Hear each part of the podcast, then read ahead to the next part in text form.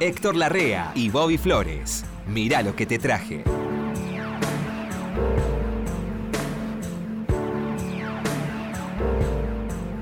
Hola Héctor, Flores. ¿cómo le va? Qué linda Tantos noche. años, Flores. Qué linda noche para verle. Como una semana que no te veo. Hace como una semana que no nos vemos. Yo lo estuve Sí. esquivando un poco, ¿vio Héctor? Te vi por televisión, Flores. ¿Salgo bien? Qué lindo programa. Ah, pensé que iba a decir Ah, qué de lindo pibe. No, pero qué lindo, lindo, lindo programa, moderno, Sí. este, Sobrio.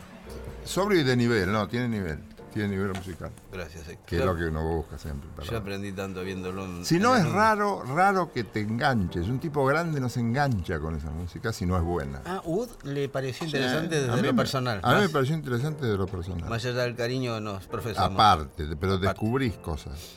Qué lindo Héctor. Descubrís cosas. Es interesante. A vos te gusta hacerlo. La verdad que ahora me está empezando a gustar, sí. Los primeros me costó un vio cómo es. No, Los primeros hasta que uno se acomoda en el sillón y todo. Bueno, Ahora me está. Hubo un momento que hubo un clic bueno, y encontré cuál era el punto. está bien. Ah, vamos a ver qué pasa. ¿Cómo le va, Udo? Me va bien. ¿Qué dice? Estuve buscando cosas. ¿Ah, sí? ¿Querés que te diga lo que traje?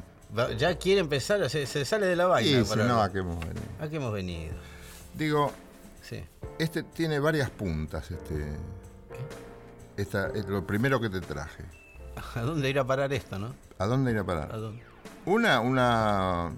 El tema es Subin Meta. Subin Meta acaba de cumplir 83 años. en- en- hace un par de meses. Sí. Sabés que fue designado director vitalicio de la Sinfónica de Israel. Sí. Pero estuve viendo la vez pasada que hice un trabajo al respecto, viendo qué necesitaba alguien para ser director de orquesta. Vitalicio. No, no, no, pero al margen de eso. Ah. Para ser director, todo lo que tenés que saber para dirigir una orquesta sinfónica. Mm. Es una cosa de loco. Y ante todo tiene que leer un pentagrama como un libro de cuentos. Claro, pero además te tenés que saber toda una sinfonía de memoria. Vos la tenés que conocer nota por nota. Porque, si, porque si, si la orquesta sola no, no puede No. Tocar sola, tiene que tener no. un director. El director tiene que dar una idea, tiene que saber pedir. Claro. Si el director no sabe pedir, y eso pasa en la orquesta sinfónica, en los tríos de chamamé de Mm. corrientes, si el director no sabe pedir, En la banda de rock pasa eso. en las bandas de rock, Sí, no si el director no sabe pedir, Sí, no, no. sabe, no sabe nada. Entonces, los músicos tienen que respetar al director. Mm. Y lo respetan, para que lo respeten, tiene que demostrar que tienen la autoridad necesaria. Para eso, tiene que saber. Para eso se tiene que haber recibido en un lugar acorde. Él estudió con Barenboim. Barenboim es más joven que él, creo. Claro, claro, Pero sí, veremos, sí. con, hay 10 o 12, hay muchísimos directores en el Sí. mundo, pero hay 10 o 12 que son importantísimos. Eh, entre ellos Subin Meta. Y Barenboim también, ¿no? Barenboim, sí, primera, primera categoría. El chico este venezolano, Sí, Dudamel, ¿cómo se llama? Dudamel, que vino acá al Colón. Sí, sí, Sí, ese también. Ese, ese viene con todo y tiene treinta y pico de años, ¿eh? Qué grande. Es muy joven. ¿Cómo sabe, puede saber tantas cosas un chico de treinta y pico de años? La sinfonía la tenés que saber nota por nota para saber después transmitirle lo que Porque necesitas. aparte de oído hay que tener memoria, ¿no? Ese, Oído, memoria, conocer música, conocer el manejo de manejarte con la gente. expresarte, claro. ¿Qué querés? ¿Qué es lo que querés? Sí. Cuando ellos dirigen una ópera, primero, porque esto lo, lo averigüé Mm. este, mirando todo, investigando todo para poder contarlo por radio. Te- tenés que, para una ópera, tenés que ensayar con los cantantes aparte, después con la Ah, orquesta, claro. después con los dos juntos. Después con una parte de la orquesta, después con otra parte, después unir las dos. Hay una cosa que se ve por televisión a veces y que es muy linda. Porque en, en- en Viena celebran el fin de año con un concierto. Qué Con buen, la, qué buen gusto. la Filarmónica de Viena, Sí, sí. La, la Sinfónica de Viena, Sí. en, el, en el Gran Teatro de Viena, el Gran Teatro Austríaco. ¿Tuvo Ud? No, no lo conozco. No lo conozco. Mm. Y, y, y allí hacen el concierto de Año Nuevo con música de los Strauss. Valses. Valses y polcas. Y polcas. Y acá viene la cosa. El- te traje una polca que se llama Trish Trash. Ahora, vos tenés que preguntarme, ¿en qué elevado lugar donde se escuchaba música, Ud escuchó Trish Trash. ¿En qué elevado lugar donde se escuchaba música Ud escuchó esta polka? Ningún elevado lugar. En, en un circo criollo que iba a la vuelta de mi casa. ¿Sabés cómo descubrí la música de Strauss sin saber que era Strauss? Eh, Apareció un malabarista con Ah, una sombrilla. sí. Entonces ponía una moneda, hacía girar la sombrilla, le ponía una moneda y la moneda no se caía y giraba con la sombrilla, dando vuelta, una cosa increíble. Y la música era Trish Trash. No. Que yo no sabía que era, pero me gustaba tanto. Si la ponen en un circo, Sí. es porque es algo bien popular. Y sí. Eso es lo popular. Una de esas cosas ha tocado Meta con la Sinfónica, lo descubrí en internet y te lo traje, porque vas a ver qué linda, qué hermosa polka. Que también, también eh, investigué cosas de cómo se baila, se baila en pareja. Es muy lindo, te va a gustar lo que te voy a Ahora contar. le muestro, ahora le muestro cómo se baila. Póngala. Bueno, esta es la famosa Trish Trash que te vas a acordar y que Sí. me hace acordar al circo criollo que iba a la vuelta de mi casa hace 75 años.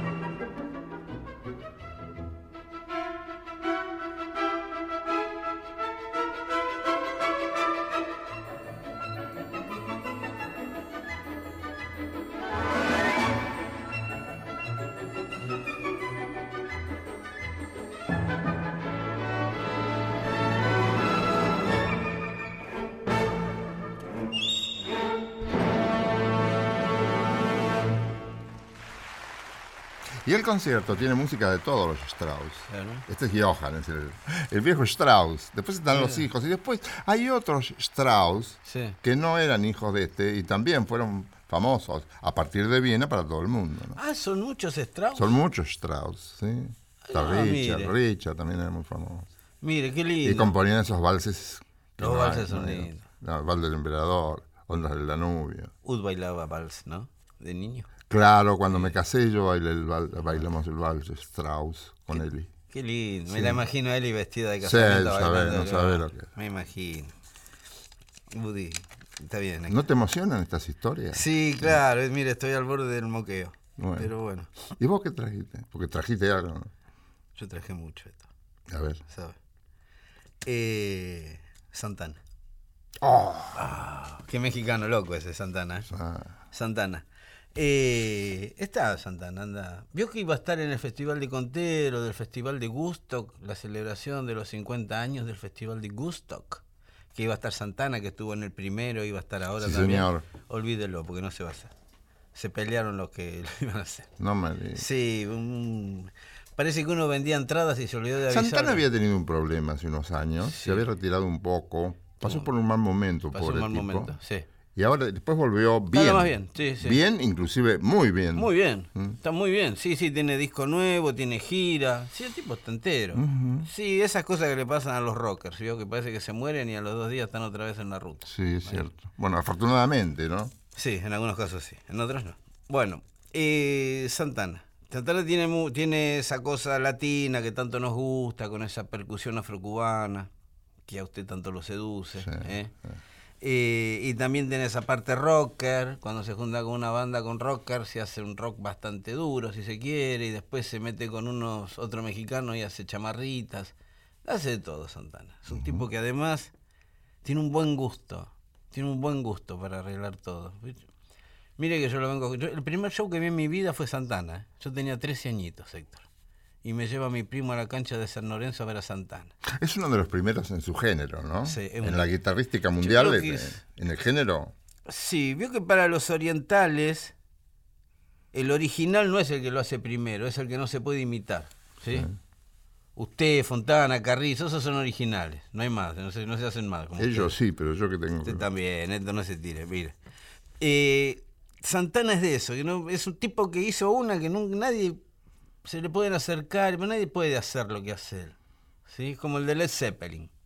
Toca la guitarra, la misma guitarra que tocan todos, con el mismo pentagrama. Yo no sé diferenciar tanto. Me gusta, pero no sé Sí. diferenciar No, tanto yo como sí. podés vos. Yo sí, yo sí. Estás más cerca del asunto. Y por la afinación de la guitarra también. Ah, sí. Por la afinación, sí, es más dura la afinación de Jimmy Page, el de Led Zeppelin, que este que te estira las cuerdas mucho.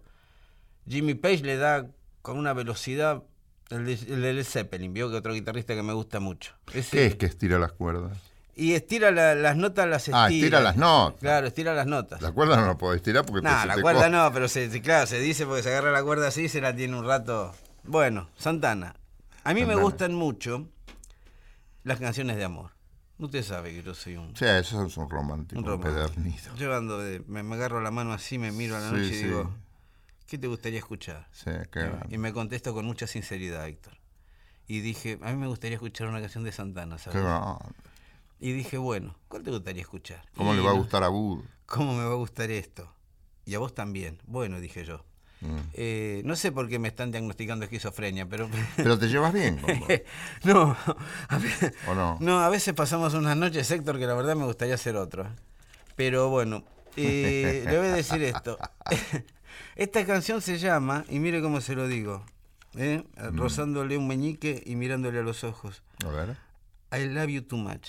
Te amo Oh, demasiado. te amo demasiado. Te amo demasiado. Te amo demasiado, Dios. Eh, ¿Quiere escuchar esta canción de Santana mientras Dale, dale. nos elevamos? Dale.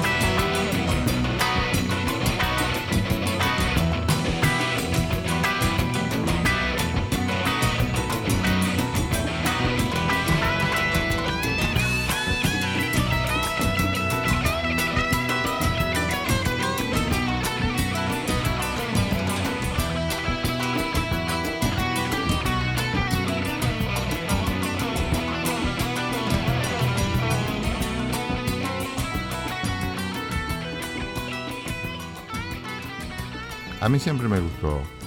Incluso cuando ni sabía que se llamaba así. No sabía quién era. Ah, y es me, una no, cadencia. me llamaba la atención. me llamaba la atención. Sí, es una, es una mezcla única también, ¿no? Por, Eh, por la tiene- elocuencia. es- es- Ah, sí. tiene una capacidad de comunicación extraordinaria este hombre. No se consagró de gusto, ¿no? No, claro, y en una época difícil también. Sí, sí, sí. Para un artista mexicano también, que no, Sí. no hablaba muy bien en inglés, por eso tenía cantantes. Eh, ahí tenía Santana. Bueno, Dolores, Mm. yo quiero poner una sonrisa en tu rostro, eh, acon- cari acontecido. Héctor siempre pone una sonrisa en mi rostro, usted como Coldplay. Este disco, este CD, es copia de un Original. vinilo. No, Ah, de un vinilo. Porque nunca hubo de este artista Es verdad. CD Es verdad. eh, comerciales Es verdad. de venta. Es verdad. ¿Qué es verdad si no sabe quién es? No, pero le leí la tapa, editor. Ah, bueno. Disculpe. Gila. Gila. Que se ponga. Que se ponga. Gila. Siempre, siempre hablaba por teléfono, ¿no? Yo no me acuerdo mucho, perdone. Ese era, ese era su negocio. Sí, que hablaba por teléfono. Y su modus, modus operandi. Me acuerdo de eso. Eh, sí, Gila naturalmente era español, vivió después mucho acá. Él era historietista, dibujante. Sí. eh, dibujante Muy buen dibujante. Muy buen, dibujante estilo de tenía. Gila. Sí, sí, tenía estilo. Tenía estilo. Era reconocido como uno de los primeros en su Sí, género. caras y narices largas hacía, yo me acuerdo de Sí. ese dibujo. Luego empieza con el tema del teléfono, el famoso asunto de que se ponga. Hola, está Héctor. Sí, que se ponga. Que se ponga. Tenía una gran habilidad para simular el diálogo, porque no cualquiera. Y además una enorme gracia. Sí. Es verdad eso de simular el diálogo. Pues uno se cree que es fácil simular un diálogo por teléfono. Este disco me lo prestó una señora muy estimada que se llama Ramona Galarza, Ah, mire. que había conocido mucho antes que yo. Nada menos. Y tardé como 15 años en devolvérselo, lo que me valió que Ramona Galarza estuviera muy enojada conmigo. Pero Sí. después se, después se bueno porque yo le devolví el disco. Y lo copié, 15 años. me lo quedé, porque tiene lo más gracioso que ha hecho Gila. Cuando, eh, ¿Sabes quién lo traía acá mucho? Mancera, Mancera, Pipo Mancera. para sábados circulares. Claro. Hola, que se ponga y tenía un éxito extraordinario. Me acuerdo de él con una boina. Siempre con la boina, Siempre basta. con la boina. Siempre con la boina, Claro, un tipo sí. muy gracioso. Que él, él vivió después en Buenos Aires y tuvo un proceso, me han dicho, que tuvo un proceso de depresivo, de depresión endógena, que es la peor, ¿no? Oh. Es decir, el- con la, según dicen, no, no, no, No, sí, sí. no te tomes en serio lo que yo digo. La, la- la- la, mm, depresión exógena la puedes corregir, viene de afuera. La endógena, y yo con- he tenido amigos con depresiones endógenas que no la han Sí, corregido. La que viene de adentro, la que. Y viene adentro y no sabes por qué. No se sabe. Entonces, ¿quién te la corrige? Claro. Es muy difícil. Bueno, pero Gila, afortunadamente, eh, después se, se mejoró bastante, se volvió a España, porque le gustaba estar acá. Hay muchos humoristas que tienen depresión. Sí, ahora que, que, pienso, que los, ¿vio? que los humoristas son tristes, Son ¿viste? tristes. Más que eso, los cómicos, dicen. Los Sí. cómicos no todos. No todos, pero sí, yo conocí humoristas tristes. Pero su melancolía la tiene todo el mundo. Y ¿no? conocí muchos humoristas amargos Muchos humoristas. en la vida, en la vida, En la vida cotidiana. en la vida cotidiana. Sí, sí, amar- sí, sí. Un amargo. Que nada que ver. Vos Nada te que arrimabas ver. a ellos con un humor de, Sí. de gran flauta y decían, Eh, tómatela. ¿Qué haces, pibe? acá? Otra vez No te lo decían, pero lo- decía en la cara. sí, sí. Bueno, Gila Mm. tiene varios discos. El más gracioso es este. Y esta es la mejor parte de Gila porque tiene la infancia, la guerra. La todo. infancia. Esta acá cuenta cómo nació. Y más lindo, ¿para qué te lo voy a contar si lo vamos a escuchar? Sí, no? sí, sí, sí. Acá cuenta cómo nació y tiene una gracia infinita. ¿Querés escucharlo? Sí, claro, Héctor. Metele, macho. Les voy a contar la historia de mi vida, que es una historia muy triste, de manera que si alguno de ustedes padece del corazón, por favor, que se salga un momento y entre al final. Eh, yo tenía que nacer en invierno, no por capricho, sino porque lo había dicho la comadrona, pero como no tenía camiseta me estuve esperando para nacer en verano, con todo el calor, y nací, no estaba mi madre en casa, había salido a pedir perejil a una vecina y yo nací solo y bajé a decírselo a la portera. Dije, señora Julia, que soy niño, que he nacido, no está mi madre en casa, a ver quién me da la merienda. Y me dio de mamar la portera, pero muy poco porque de joven había sido nodriza y había dado de mamar a siete niños y a un sargento de ingenieros, que luego ni se casó con ella ni nada. Y me fui a mi casa y cuando vino mi mamá salí a abrir la puerta y le dije, mamá, he nacido. Y dijo mi madre, que sea la última vez que nace solo. Dije, yo qué sé, como os vais y no decir nada. Me preguntó que si me había puesto polvos de talco. Dije que sí, que los había agarrado del armario de la cocina. Y dijo, imbécil, te has puesto el pan rallado. Entonces escribimos una carta a mi papá, que trabajaba de buzo en La Coruña. Había empezado en Valladolid, en un charco. Pero luego por méritos propios le destinaron a La Coruña, que ya había un barco con su barlovento y todo. Y mi papá vino corriendo, se puso muy contento, porque hacía más de dos años que no venía por casa. Y bueno, iba mi mamá a La Coruña de vez en cuando. Y entonces vendió el traje de buzo a unos vecinos que no sabían nadar y dijo, ahora sí que hay que trabajar, porque ya éramos muchos en mi casa. Éramos nueve hermanos, mi papá, mi mamá y un señor de marrón que no le conocíamos. Que estaba siempre en el pasillo. Y entonces con el dinero que nos dieron por el traje de buzo, en lugar de gastárnoslo en champán y en, y en taxis y en, y en morfina y esas cosas, lo echamos a una tómbola benéfica y nos tocó una vaca. Nos dieron a elegir la vaca o dos pastillas de jabón. Y dijo mi padre, la vaca, que es más gorda. Dijo mi madre, tú con tal de no lavarte lo que sea. Y llevamos la vaca y la pusimos de nombre Matilde, igual que una tía mía que se había muerto de una tontería. Tenía un padrastro, empezó a tirar y se peló toda como una banana.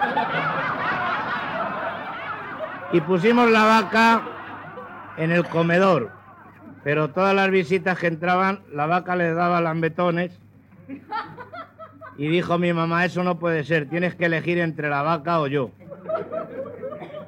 Y dijo mi padre, son amores distintos. Y nos quedamos con la vaca. Y la pusimos en el balcón para que tuviera fresca la leche.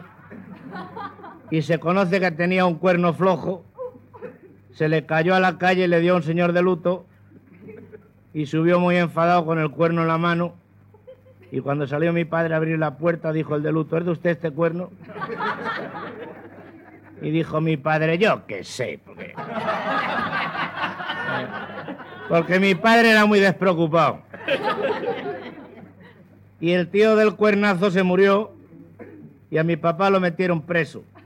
Y se escapó un domingo por la tarde, que no había taxis, y dijo, estoy libre.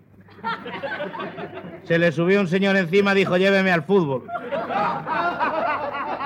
Y allí lo volvieron a detener, y entonces, como éramos muy pobres, mi mamá me abandonó en la puerta de unos marqueses que eran ricos, tenían corbatas y sopa, de todo. Y por la mañana salió el marqués, me preguntó cómo me llamaba, dije, como soy pobre Pedrito. Y dijo, pues desde hoy te llamarás Luis Enrique Carlos Jorge Alfredo.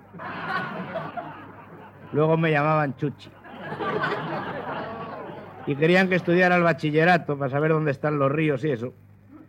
Pero yo me escapé y me coloqué con un fotógrafo muy bueno que sacaba muy favorecido. A lo mejor retrataba un pordiosero enclenque y en la foto le salía un ingeniero con los ojos verdes que daba gloria. Y un día me equivoqué, puse dinamita en lugar del magnesio y maté una boda. Vamos, quedó un invitado pero muy torcido. Ni parecía invitado ni nada. Y por esa tontería me echaron y entonces me coloqué de ladrón en una banda y lo tuve que dejar porque me puse enfermo y todo lo que robaba lo devolvía. Llegué a mi casa, se lo conté a mi mamá y dijo, pues anda, vámonos a Chicago. Que allí si no te agarran con la bala en la masa no te dicen nada.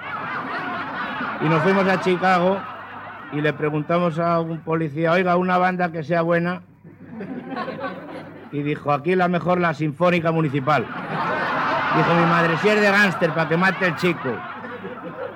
Y entonces nos mandaron Dijo, según va usted por la el, el no sé, por la Sionesa, una cosa de esas.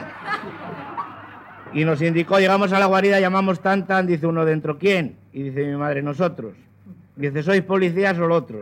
Y dijimos del otro y, pasamos. Y entonces dijo mi mamá que vengo con el chico para que mate y eso. Y dijo, ¿traes pistola? Dijo mi madre, yo creí que la herramienta la ponían ustedes.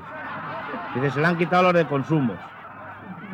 Dijo mi mamá, estos tíos, total, que me dijo el jefe de la banda, toma nueve pavos y cómprate una.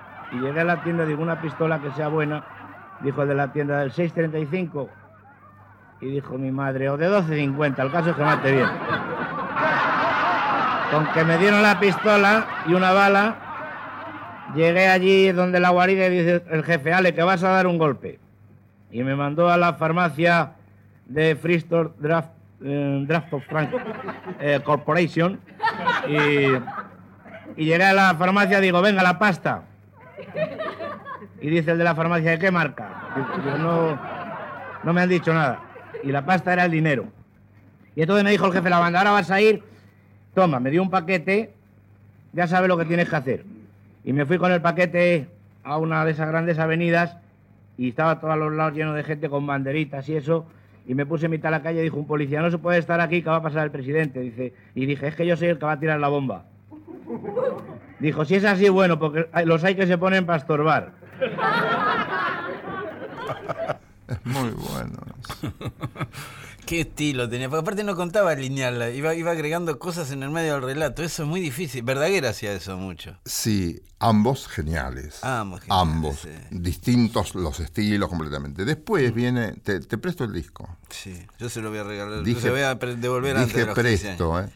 Antes de los 15 años prometo, no, voy a No. hacer como Udo. No, no. No. Digo, después viene la parte de la guerra, donde se cambian el avión. Arreglan, arreglan con, la- con el enemigo y dicen, ¿ustedes piensan bombardear mañana? Sí. Dice, no, entonces nos prestan el avión y bombardeamos nosotros. Sí, sí, sí. Muy gracioso. Sí, era un humor muy absurdo. Muy del absurdo no se usaba tanto, no era muy No, habitual. eh, pero era muy hábil eso. Sí. Muy bueno, como humor. Bueno, era- acá hubo humoristas, acá estaba Pepe Arias. Sí, hubo sí. humoristas, Marrón era un gran humorista también de esa Marrones, época, ¿no? sí, Marrones, yo, yo era de la época de Marrones. Lo, lo, lo Usted vi trabajó bastante. con Marrón. Sí, no, pero lo vi, digo. Sí. ¿A Pepe Arias? No, no me acuerdo, era muy chico. Sí. Además no iba a venir al Teatro Maipo con siete años, diez años. ¿Usted? Sí, claro. Era muy chico yo. Ah, sí. Y después, pero Marrón, pero ¿por qué? Marrón no. Marrón era muy posterior. Ah, para mí eran más contemporáneos Marrón y Pepe No, Arias, no, no, no. no. Era Ah. mucho más grande Pepe Arias. Ah, ¿y quién era el humorista en la época de Dicen Gila? que era un gran, un gran este, monologuista, ¿no? Pepe Arias, sí. Sí. Dicen que sí. Sí, sí. ¿Y quién era humorista en esa época? En la suya. Marrone, Biondi. Estaba Marrone, estaba Biondi, estaba eh, Pelé y Barbieri, que eran muy graciosos. Yo cuando vine acá Barbieri. empecé a ir mucho a ver eh, humor. Al ma- Iba a ver humor, lo demás no me Claro. interesaba. Bueno. Y Stray estaba. Hmm. Adolfo Stray, ¿te suena? No. Sí, claro, Adolfo Don Jacobo. Claro, en, en- había, un- había una... Iba, mira lo que iba a ver yo. ¿eh? Sí. Había una parte en la, en la revista Sí. del Maipo. Iba a la revista, Udo. claro, iba a la Iba. revista. A ver los cómicos, no a ver las chicas. Sí, De- claro, todos, todos íbamos a ver las chicas. Sí, sí, pero, pero digo, pa- para, para ver esta parte que te voy a contar Sí. ahora, vos no lo vas a poder creer, como No, puede ser un tipo mentalmente tan pequeño para ir a ver eso. no lo vas a querer creer. Entraba, esta- era un patio de conventillo donde había, iba a haber baile. Sí. Entonces entraba Stray, Sí. ¿no? Arrastrando una pierna, porque él tenía una pierna más corta. sí, era. Era muy gracioso. Entonces decía, iba y decía, qué lindo patio, qué lindas flores, y una palomita, palomita linda, palomita hermosa, y se escuchaba, la palomita le hacía popó en el ojo. Entonces decía, palomita hilar y, Y todo. todo se reía, claro. ¿Querés creer vos que la gente estaba 15 minutos riéndose? Sí. ¿Querés creer si tiene gracia para hacer eso, es buenísima. que yo iba a ver eso. Y La sí. gente sabía que lo iba a ver y lo esperaba y nos reíamos 15 minutos. Sí. Qué gracia tenía esa gente. Que era gracioso. Porque al, final era, era una cosa muy ingenua. esa. Sí. Palomita y lar. Bueno, eh, su generación, su generación de, de conductores de radio, son los que metieron el humor en la radio como cosa Después Diaria. había un humor más bravo que era el de Pelele y, y Barbieri. ¿Por qué bravo? Nah, a veces más, más, Ah, este, sí. más, más zafado. Yo a Pelele un lo vi. poquito más zafado. A Pelé lo oí con una armónica. Sí, que Tocaba tocaba la con la nariz. Tocaba así. Una armónica chiquita así que tocaba con la Ah, esa, sí, con la Yo iba chiquita. mucho a veces. Tocaba pájaro campana con la chiquita. Sí, sí, con la chiquita. Que son dos notas. Que era una maravilla. Era una maravilla. Pelele cara de nada tenía. Sí. No se reía nunca. No, no. No. Era como Mr. Bean. Sí, y después pasó, esa, pasó eso. Pasó Y todo. vio que hoy no hay humoristas. Hay así. humoristas, pero. Hay sí. de ese, de ese calibre que se van. No, no, de esas características no. Que se banque un escenario Es otro solo. humorismo. Ah. No, es otro humorismo. Sí. Yo soy de la época más de. Hace un- hay un muchacho que anda muy bien ahora que hace humor judío. Sí. Que, que es extraordinario. Ah, el humor judío siempre rinde. Que es extraordinario. El humor judío es de- por- históricamente. Sí. Bueno, Estados Unidos ha crecido con el humor judío. Sí, sí, sí. Los hermanos Marx, los chiflados, claro, claro. Por ejemplo. Woody Allen, Mel Brooks, Sí, todos judíos. por ejemplo. Sí, sí. Y acá también, Ginsburg. Sí, pero se, se hace chistes a la, a la colectividad. Sí, se hace chiste, sí, sí. Este, te voy a traer una lista en uno de estos días Sí.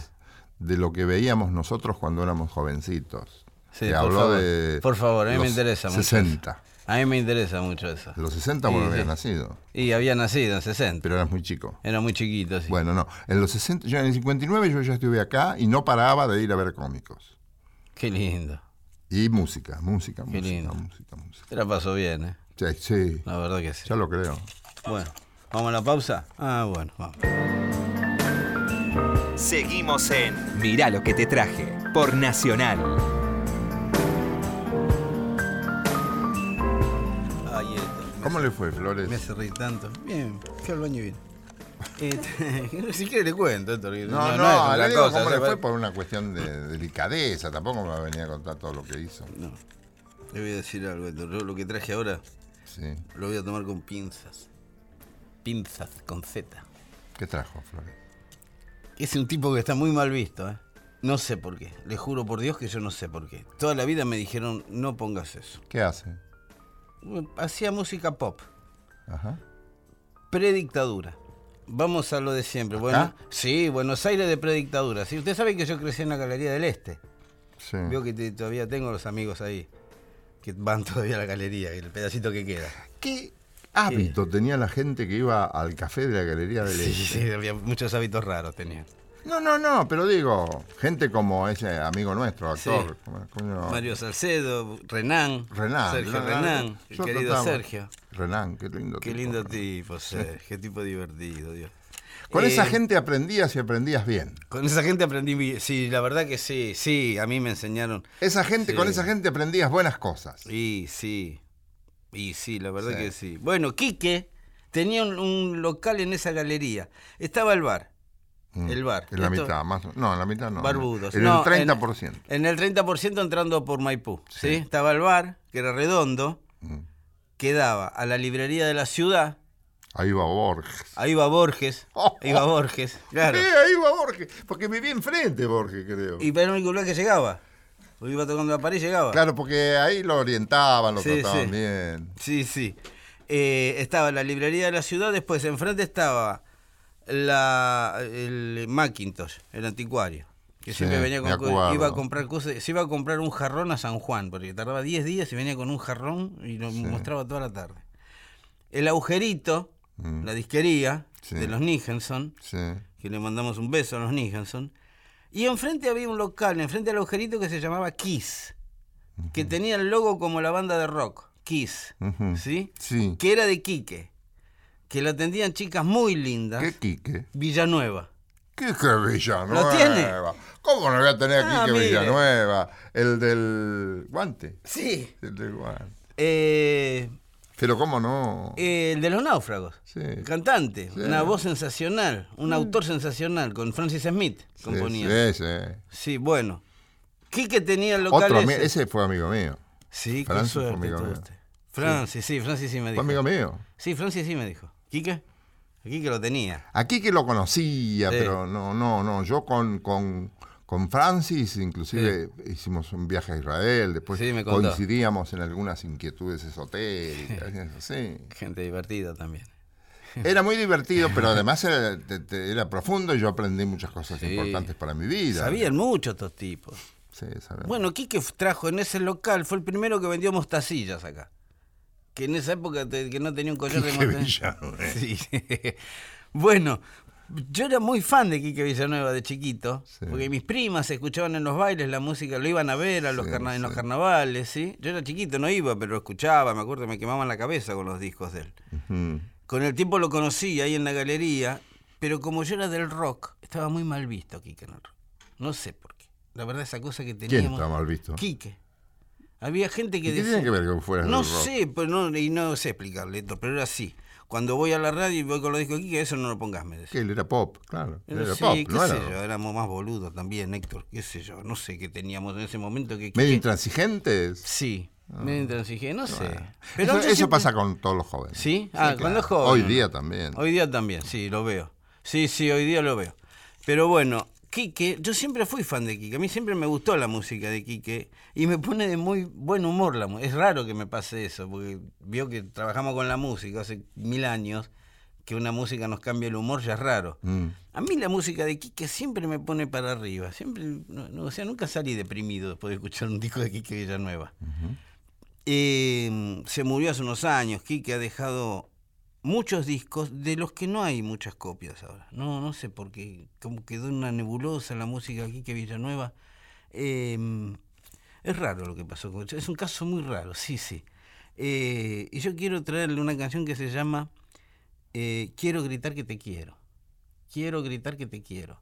Que es una canción que se cantó. Es, es- para mí es una de las mejores canciones que escuché en mi vida. Sí, esto es lo que Sonó hacía- mucho en las radios eso. Claro, esta música es la que hacía Procol Harum, todos esos que como lo hacían en inglés y venían de Inglaterra, que cuando lo hacía uno acá decían, nada, este otra vez este salame. Pero yo quiero poner, quiero gritar que te quiero por Quique Villanueva porque me parece una genialidad. Con el guante. Con el En una sola mano. En una sola sí, para la otra Muy aquí. bien. Vamos.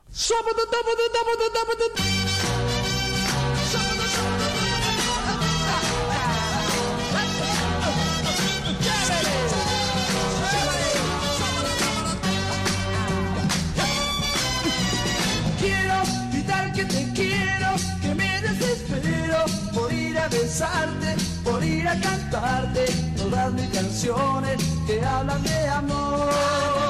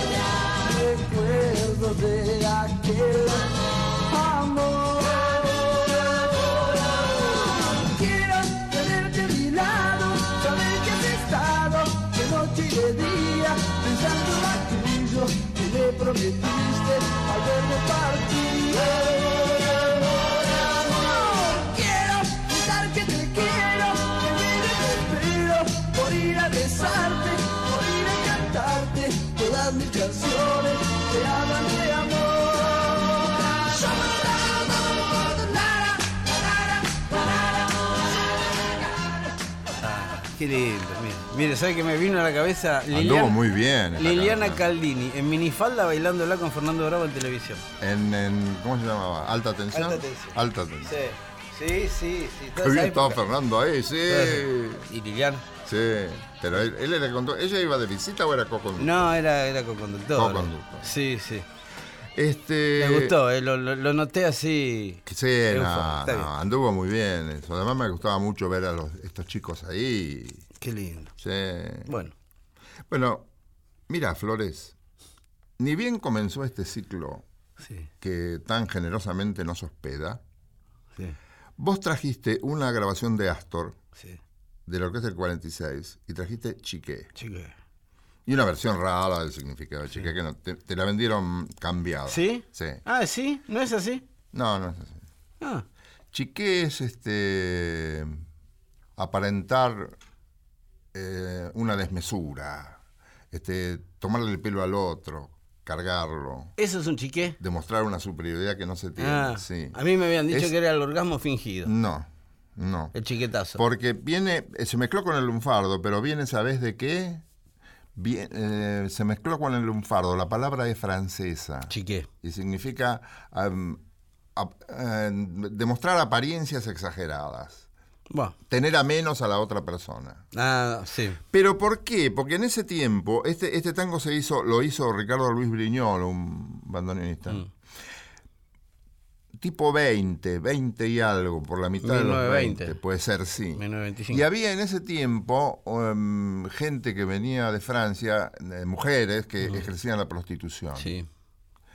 Y en esos, en esos lugares, allí lo escuchó tocando el bandoneón, escuchó que una mujer le decía a otra, no me deschique, como no te agrandes, no te... Ah, Pero eh, eh, tiene Tenía algo, que de- ver tiene con lo algo que de te había contado burdel. ese borracho que se juntó Eh, con vos sí, en, bueno. en el boliche de Beba. Disculpe. ¿Te acordás? En, en Taconeando. Sí. Bueno, con Néstor este- Fabián estaba. Chiqué es uno de los más grandes tangos de la historia del tango. Sí, Hay- me todas encanta. las la, la mayoría de las grandes figuras han grabado Chiqué. Me encanta, Porque Chiqué. tiene una, una armonización Mm. total desde lo compositivo tan hermosa y además es canyengue. Vas a escuchar, es- eh, empieza ya con la versión, la versión de. Osvaldo. Canyengue, sí, es compadrito, es, es em, em, el guarango refinado. ¿Cómo, cómo se puede? Es un- un Yo. no, no. No. Vos no sos un No sé qué.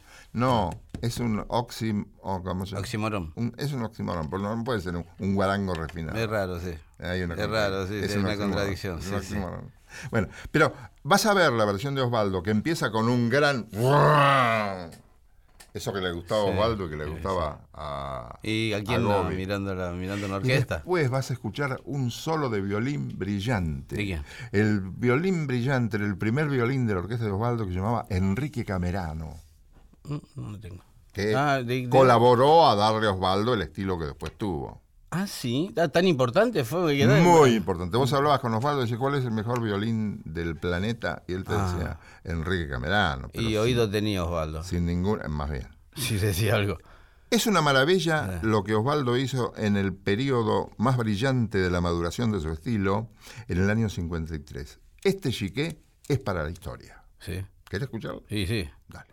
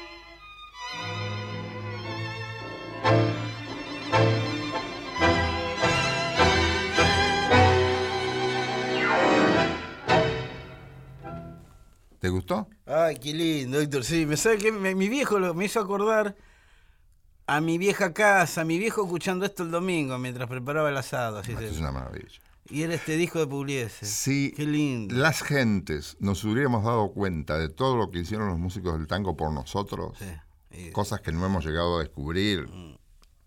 Si podés, ve estilos de orquestas en YouTube. Vos lo vas a querer ver eso. ¿Cómo se llama? Ignacio Barchowski hace los estilos de cada orquesta, lo que fueron, lo que ponían ahí. Ah, ¿sí? Claro, que nosotros ni nos enterábamos, nos gustaba o no nos gustaba. Que en definitiva la música es así, no tenés por qué saber lo, Ah, lo sí, que hay adentro. obvio. Pero este muchacho, Barchowski, te cuenta por internet. Lo podés buscar por estilos de orquesta. Este lo voy a acordar, Sí, sí, estilo un- orquesta. Cosa lo llamo. Todos los estilos. Cualquier cosa lo llamo y le pregunto, como siempre. hermosa. Qué lindo. Te va a gustar. Qué ¿eh? lindo. Y sí, aparte, este. Hacete hombre. Me voy a hacer hombre de una vez por todas. Estuve en la duda todos estos años, Héctor. Ahora me convenció, la verdad que me di cuenta después. Vamos de... a bailar, vamos a una milonga, vamos al canning. Pero Héctor acaba de decirme que me hago hombre y me invita a bailar. ¿Dónde? ¿Qué, qué queda? No, pero conmigo no. Ah, no, bueno, pero me dice, hacete hombre y me vamos a bailar. me Vas a sacar una chica a bailar Ah. tango. Me gustaría bailar, verte bailar. Sí, sí. Bueno, ¿y vos?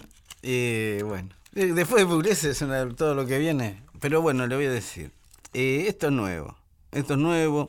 Es una música que es de Miami. Bobby Caldwell, yo le conté de Bobby Caldwell, que tiene un negocio en Miami, un boliche que toca el solo, que es de él, el boliche. Yo el único Bobby que conozco es a vos. Sí, bueno, este es otro, este es de Miami, Bobby Caldwell, que se junta con un, un productor que se llama Jack Splash, que es negro y de Nueva York, ¿sí? Que está muy de moda, Jack Splash. Splash debe ser un seudónimo. Sí, obvio. Pues no debe el nombre, esto siempre me dijeron, esto no dan el nombre original porque lo busca la policía todo. Así que es muy probable, es muy probable Y viéndole. por Splash también. Y viéndole, sí, si uno los ve dice, sí, sí, este. Ahí viene Splash.